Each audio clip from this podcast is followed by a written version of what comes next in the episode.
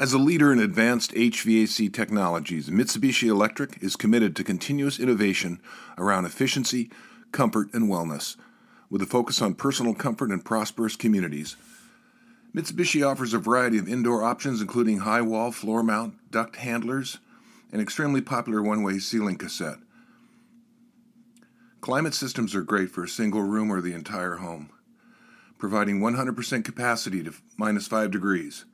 A full range of control options, including Wi Fi, touchscreen, and thermostats, and simple remotes are available to meet every customer's needs. Mitsubishi's regional sales and marketing teams are available to meet with you and help you grow your business. For more information, go to MitsubishiComfort.com.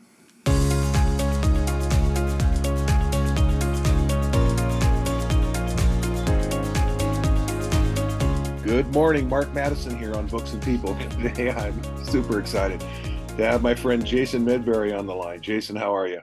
I'm doing fantastic, Mark. How are you doing? Yeah, good as gold, right as rain, and cool as a cucumber. Excellent. And working on fit as a fiddle. Give me another couple of weeks on that one. Oh, okay.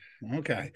I'm getting so skinny it hurts to sit down. You know, it's just one of those deals. All right, stop showing off. I am racking my brain trying to remember how we met. Um, we met. Uh, you reached out to me because I was doing some work for Judy Carter, author of the New Comedy Bible and the Message of You, and I've been doing work with her for almost about ten years now. And I don't, I forget if you saw something or heard me on her podcast or something along those lines, but you reached out to me talking about you know needing some work done for for your stuff and uh that's kind of how it all started. Yeah you know i'd read a couple of her books and i watched her videos. I just think she's hilarious and super talented and i think that's what prompted me to reach out.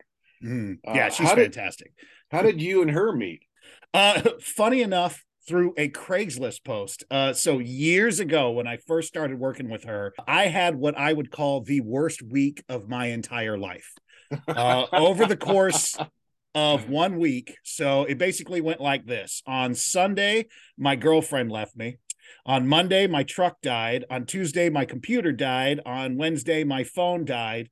And on Thursday, I lost my largest client. And it went literally in that order boom, boom, boom, boom, boom to where, and at the time, I was pretty much exclusively working remotely. So it was like, well, my ability to get around is gone. My ability to actually work and make money is gone. My ability to communicate with anyone is gone. And my largest form of income is gone. And the person who I would commiserate with it the most is also gone. So I was kind of in emergency mode looking for more work, more clients. And I saw her post and I looked her up. And it's funny because I have a lot of friends who are actors and comedians, and they had heard of her. They had read her book uh, the new comedy bible and they were like hey you should you should work for her because she's you know she's heavy into comedy and all this stuff and she's kind of a known thing. So i reached out and uh, we started working after that. You put music to that story and you got a hit country western song.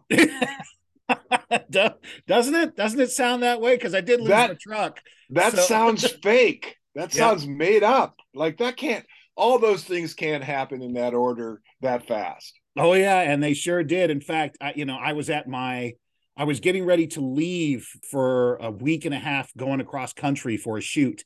And all of that happened the week prior.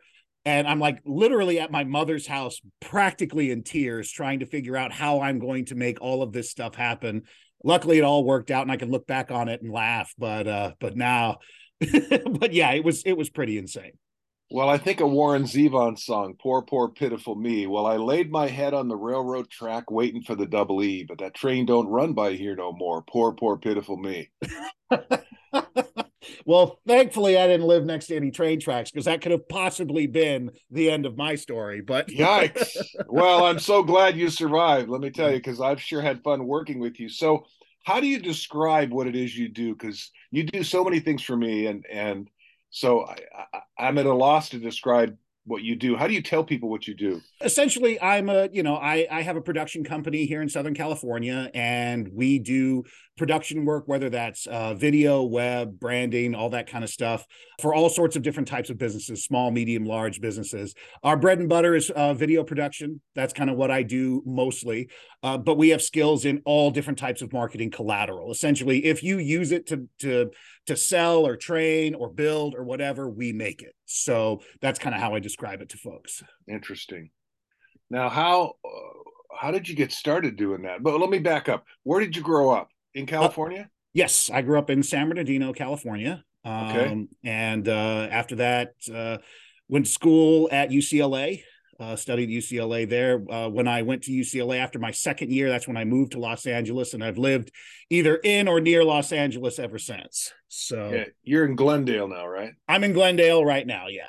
Yeah, and so a California kid, a UCLA Bruin, in the in the heart of Hollywood, mm-hmm. right? So, yeah. how did how did you get started? How did you make the segue? Did you apprentice for somebody? I mean, how did it how did it unfold? So when I went to college, they had what was called the arts floor. I, I went to I went to study theater there. Uh, I was a I was a young actor. I wanted to be a director. That was what I wanted to do. And since I had the most experience in theater, and UCLA was nice enough to accept me. I went there and I studied theater there. And on our floor, we had uh, they had what was called the arts floor. They kind of push all the arts kids onto the similar floor because they know how hard we are to tolerate with all the other kids. So uh, don't play well with others. Yeah, exactly. They're like, yeah, fourth floor, Sproul Hall, that's designated to you guys. Everyone else can, you know, continue to live their lives. Uh, but as I was there, I met uh, who is now my business partner who lived on the floor, uh, Sean Heckman. I went in after college and I was just working random jobs, but I was mostly working in the creative field as a stunt person. So I was a stunt man for a few years, you know, picking up odds and ends. I but, did not know that. Yep, yep. I was I was a stunt man for for a while, and uh, and it's a punishing it's a punishing job, and not only in the acquisition of work, but also in the execution of work. So that went on for a while. And meanwhile, my buddy Sean had started his production company, which at the time was just Media Barons.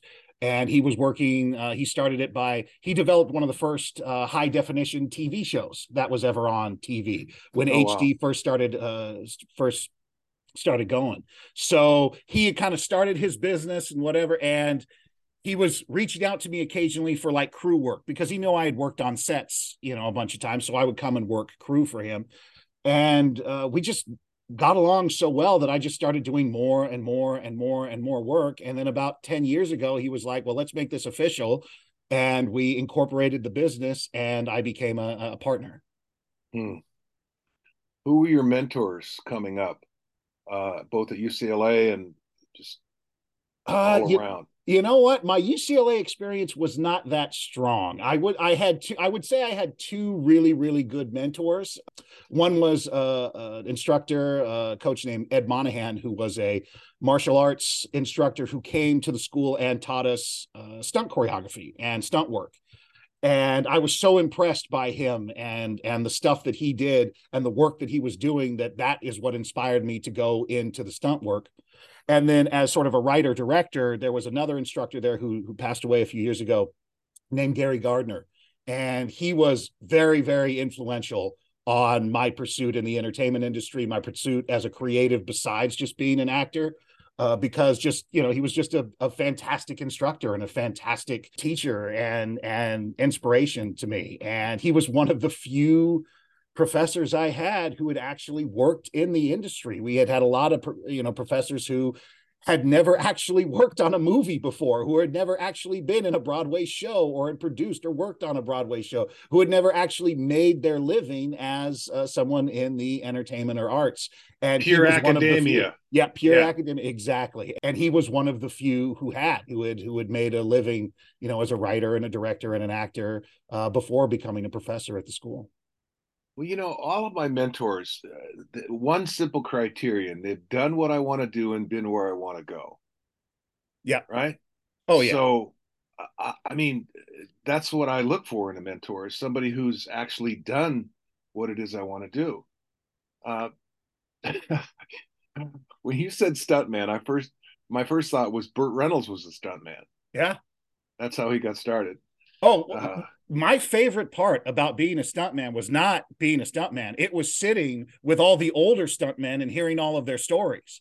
You know, because uh, with stunt guys, you know, you work for one or two minutes and then you wait for three hours and then you work for right. one or two minutes like if you if you ever want to know where the stuntmen are uh, on a movie set just look for all the mats and the guys who are constantly stretching the guys who are just constantly they li- they look like they live in a gym and they're just constantly stretching because they're kind of trying to keep their muscles warm because right. they're about to do a big physical thing but they're going to be waiting for hours in between each time they do it. So they're always stretching, they're always moving around, they're always doing stuff because if they walk in cold, man, you know, the most painful thing, you know, I've been in a ton of accidents as a stunt person and the worst, most painful ones is pulling a muscle.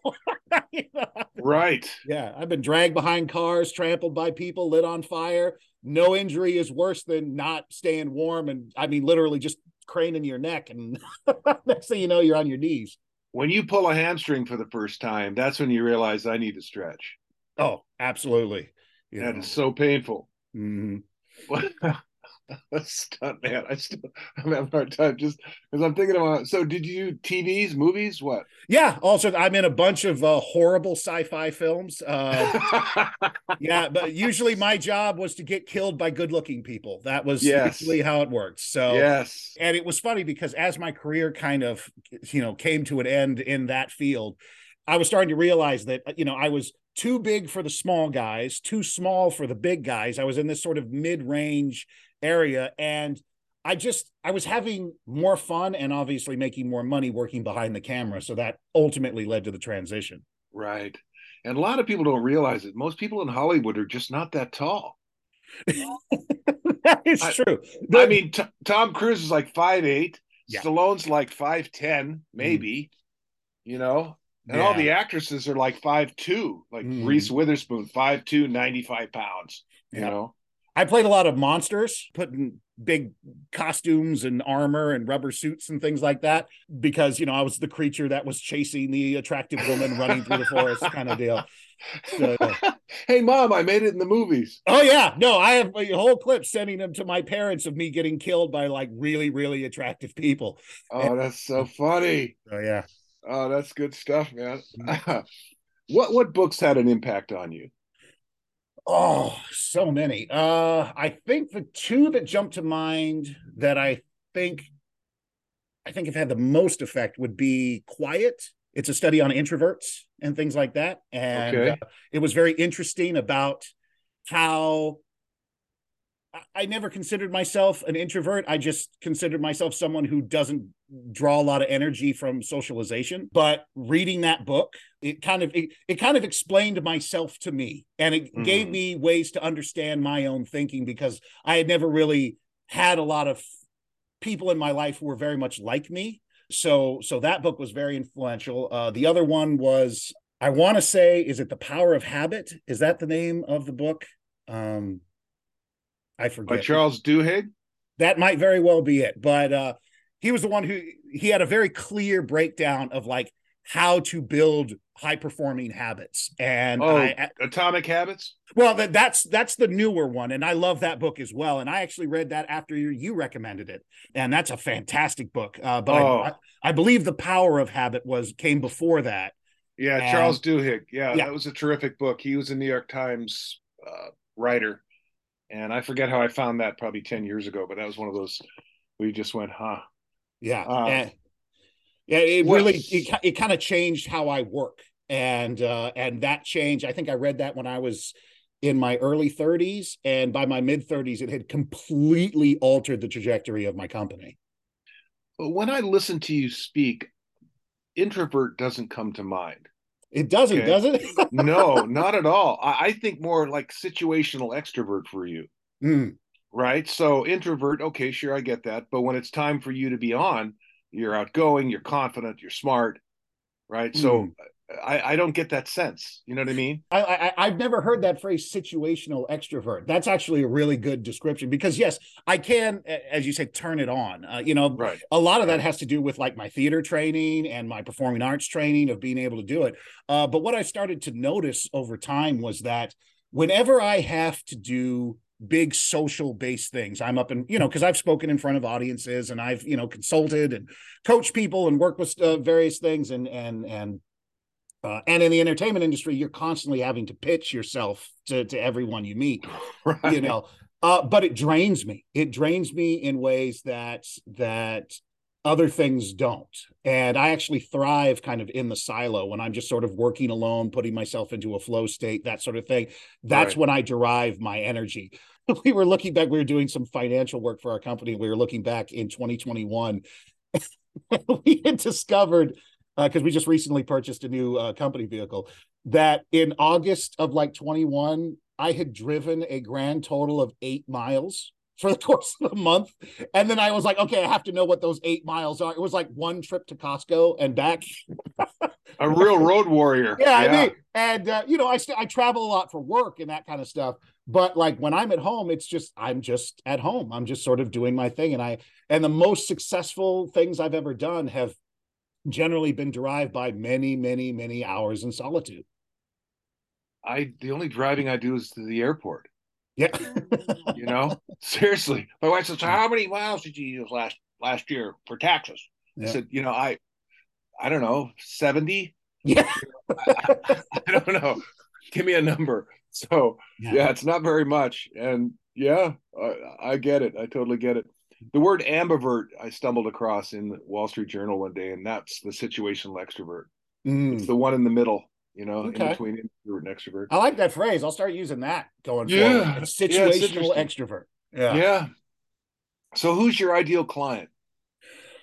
Who is my ideal client? Well, I mean, clients who uh okay. Who, well, I would say client clients who need results are generally my my ideal client. Clients who who understand that you know the the type of work that we do is a is just one piece of the puzzle uh, for for businesses. You know, we do a ton of work in video production, and it always surprises me how many people just immediately think advertising and nothing else when it comes to video, or just pure marketing collateral. When in reality, video, especially in the larger companies that I've helped, is a is a massive component not only for external business you know for getting clients and making sales and establishing credibility but also for their internal workings for training and maintaining quality and, and and all sorts of other things. They use that they use video in all sorts of aspects of their business. So generally my favorite client are the people who are open minded to saying, Hey, you know, how else can we use this to make our business better? How can we,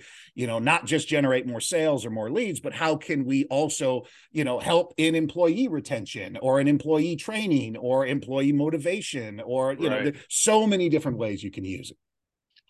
It's funny, you know, lately I've been having this conversation when I speak because the number one issue in this country is companies are having a difficult time finding and attracting and retaining good people. Mm. The, the finding is the is the hard part right now. Yeah, and and I have uh, lately I've been saying let's let's take a look at the people that you do have.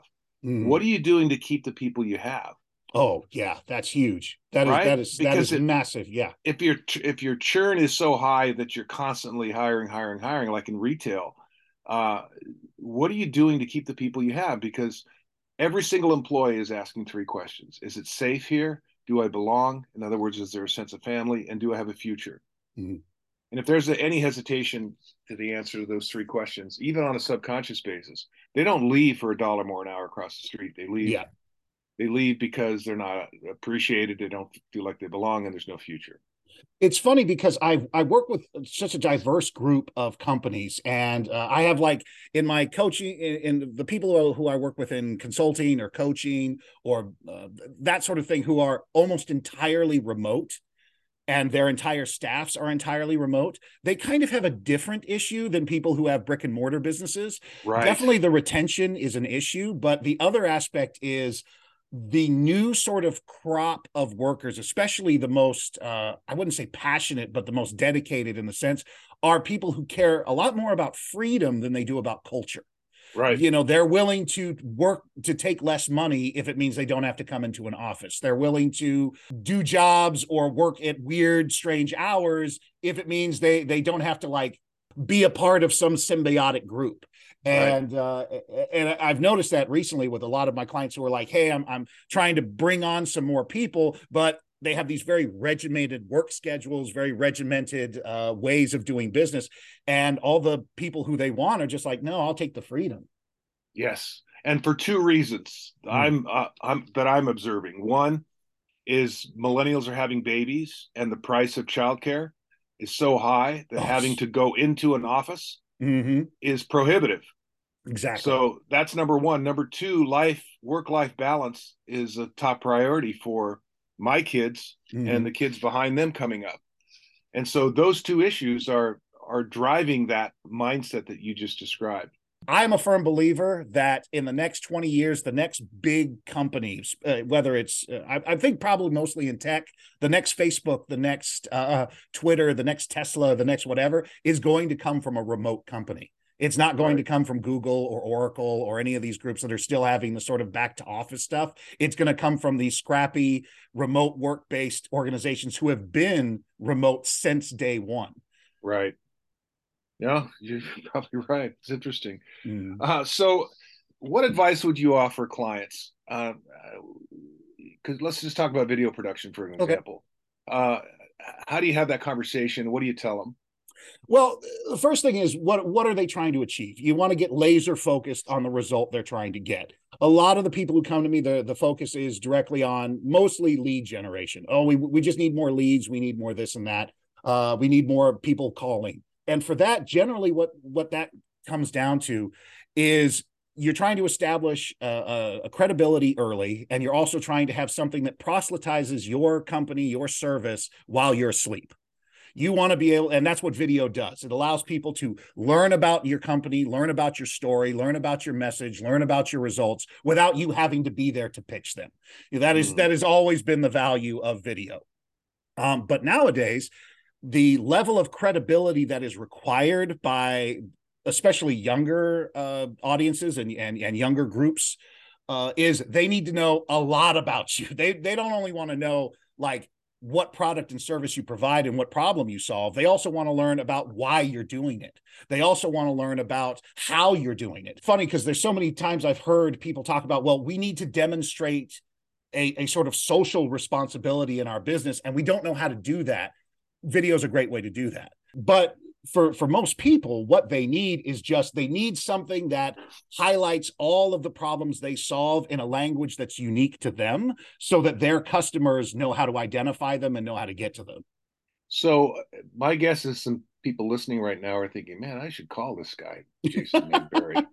So, how does somebody get a hold of you before we run out of time? Well, the fastest way someone can get a hold of me is just email me, Jason at uh, tmbcreative.com. That's that's the fastest way that most people can get a hold of me.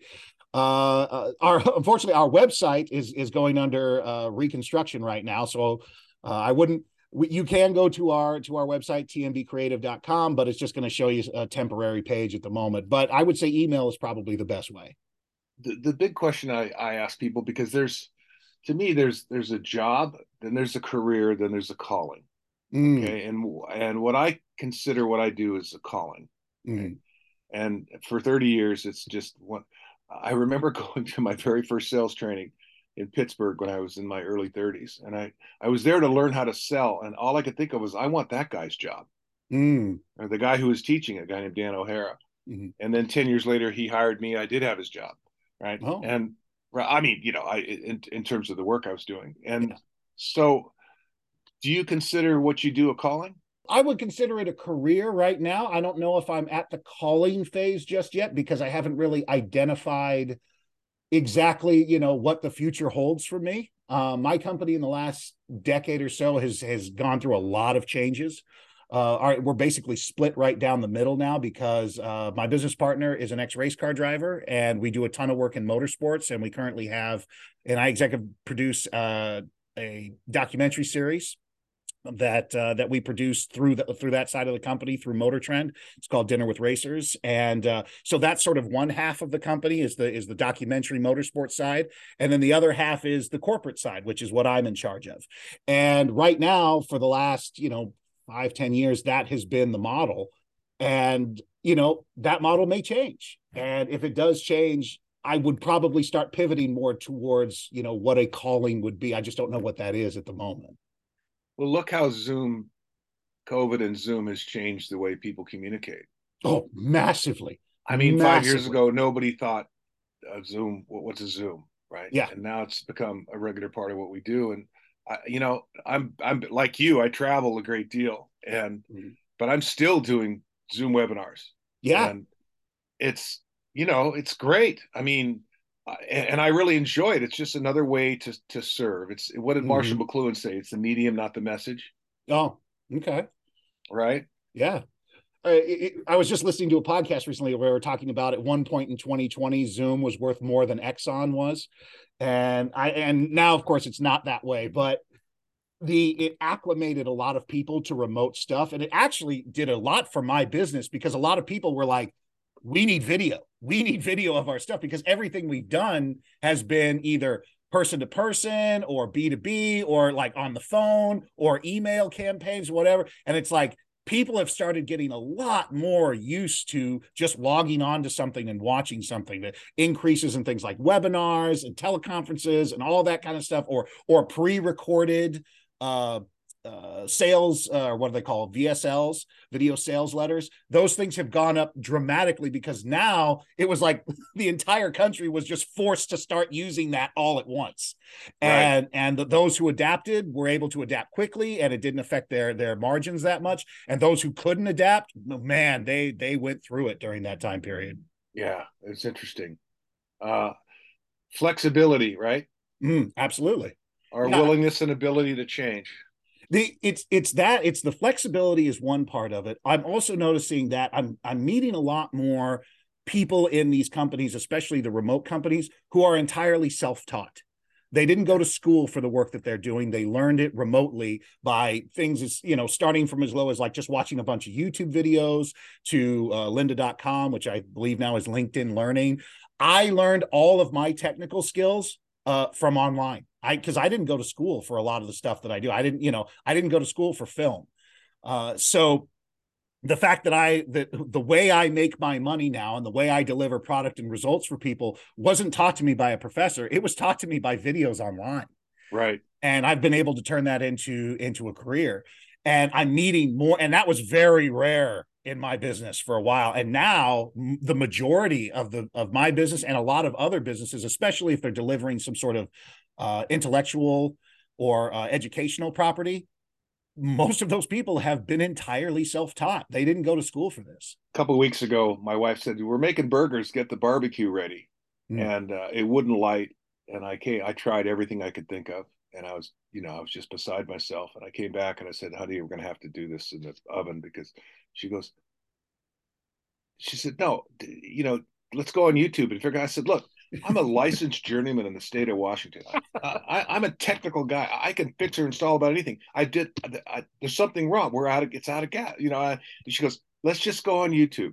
So we went on YouTube, and she writes down a few things. She goes, "Here, try this," and I, you know, and then I it lit, and I'm cooking burgers. Mm. And let me tell you something. That's so humbling, Yeah, right?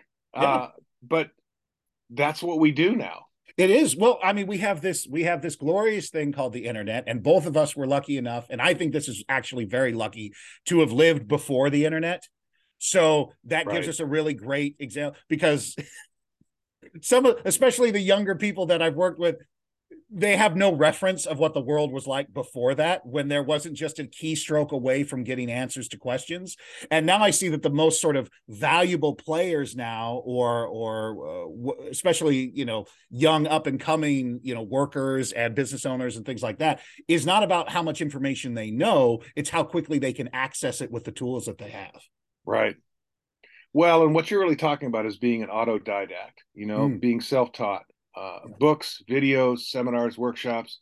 Uh, you know, I read a couple of books a week. Uh, I, I'm a self taught learner. I mean, I have a year of junior college, for God's Mm. sake. I mean, you know, I, I had a 3.0 blood alcohol level, but still, you know. So, in, in closing, Mm. Jason, what are your final thoughts? you know what to stick with that theme i would say self-learning is a huge huge deal uh, if you have never self-taught yourself anything i mean anything at all the resources that are available now are unbelievable. Even if it's things that aren't you know like tactile if you're just trying to learn you know if you want want to write poetry or or learn how to design things or whatever like things like masterclass linkedin learning even youtube itself the if you use the the tools that we have now for self advancement and self improvement and you know and you learn early enough how to do those things you're you're essentially unstoppable because yes. the, we have a wealth of information that's just out there. We have it in our pockets. You know, we have our own movie studios in our pockets. Yeah. It's it the question is becoming now who are the people who are utilizing that information to move forward and how many are using it just to be stagnant. Right. So don't be stagnant. don't be stagnant. Everything from how to rebound to how to mm-hmm. change the oil in your car. And I would say one other thing too when it comes to to video and business, because I know there's a lot of folks who are business owners or who work in uh, who have companies who listen to this podcast is you the video is starting to become stock standard it's just starting to become a piece of business that is absolutely expected nowadays especially for people in the service industry so if you are a company that's you know lucky has been lucky enough to sort of survive on the old media assets of you know advertising in the paper or just you know simple facebook ads or things like that. And you haven't made that transition yet to start incorporating video. I would highly recommend that because i mean literally just recently i just bought a new company car this week and the person who i bought it from made videos of the car that i was inquiring about and sent those videos to me the moment I inquired about it. They didn't try to pitch me, they didn't try to sell me. They literally just walked around the car and filmed it. And and then talked to me about, hey, it's here. This is the features. This is what it looks like, blah, blah. And that one video alone gave me so much certainty about going to this dealership that I canceled my appointments at the other dealerships that were just sending me random texts and random emails. And, right. and, and I went with this guy instead. And he ended up getting my business because he utilized video to get me in the door. So I shouldn't stay with the yellow pages ads. Probably saying. not. I mean, if it's working for you, great. But if that's all you're doing and all you're relying on is recurring business or or uh, or referrals, and uh, that can come to a very scary, costly, and violent end very quickly, especially if you have a competitor who is utilizing it and you're not. Uh, one last time, how does somebody contact you? Uh, they can reach me via email, jason at tmbcreative.com. That would be the best way to get a hold of me. Super. Thank you so much for spending some time with me this morning. Jason, you do so much for me personally. I just can't thank you enough. I've just enjoyed an extraordinary relationship. And I think one of the things I admire about you, there's it's a long list, but when I have a question, when I have a problem, you are all over it like a pit bull on a pork chop. Mm. And it's the quality of the service you provide, in my mind, which is one of the reasons I wanted to have you on the podcast because more people need to know who you are and what you do. Thank you, sir. I appreciate it. As a leader in advanced HVAC technologies, Mitsubishi Electric is committed to continuous innovation around efficiency, comfort, and wellness. From electric cars to electric water heaters to electric heating and cooling, the future is electric. The demand for all of our electric heat pumps have never been greater. So there's no better time to join our community of premier contractors and grow your business. Here are some of the reasons why partnering with Mitsubishi Electric is a great idea. Mitsubishi is the number one selling heat pump in America and has been the industry leader for over 35 years. Mitsubishi offers local technical support and has a network of excellent distributors. Mitsubishi's regional sales and marketing teams are available to meet with you and help you grow your business. To find out more, contact MitsubishiComfort.com. Thank you for listening. If I struck a chord, inspire you to action, or piqued your curiosity, let me know. Call or text me at 206 697 0454 or send me an email at mark at sparkingsuccess.net. Should you wish to hire me to speak to your organization or association or order one of my books, simply go to my website www.sparkingsuccess.net. And remember, make it a great day unless you have other plans.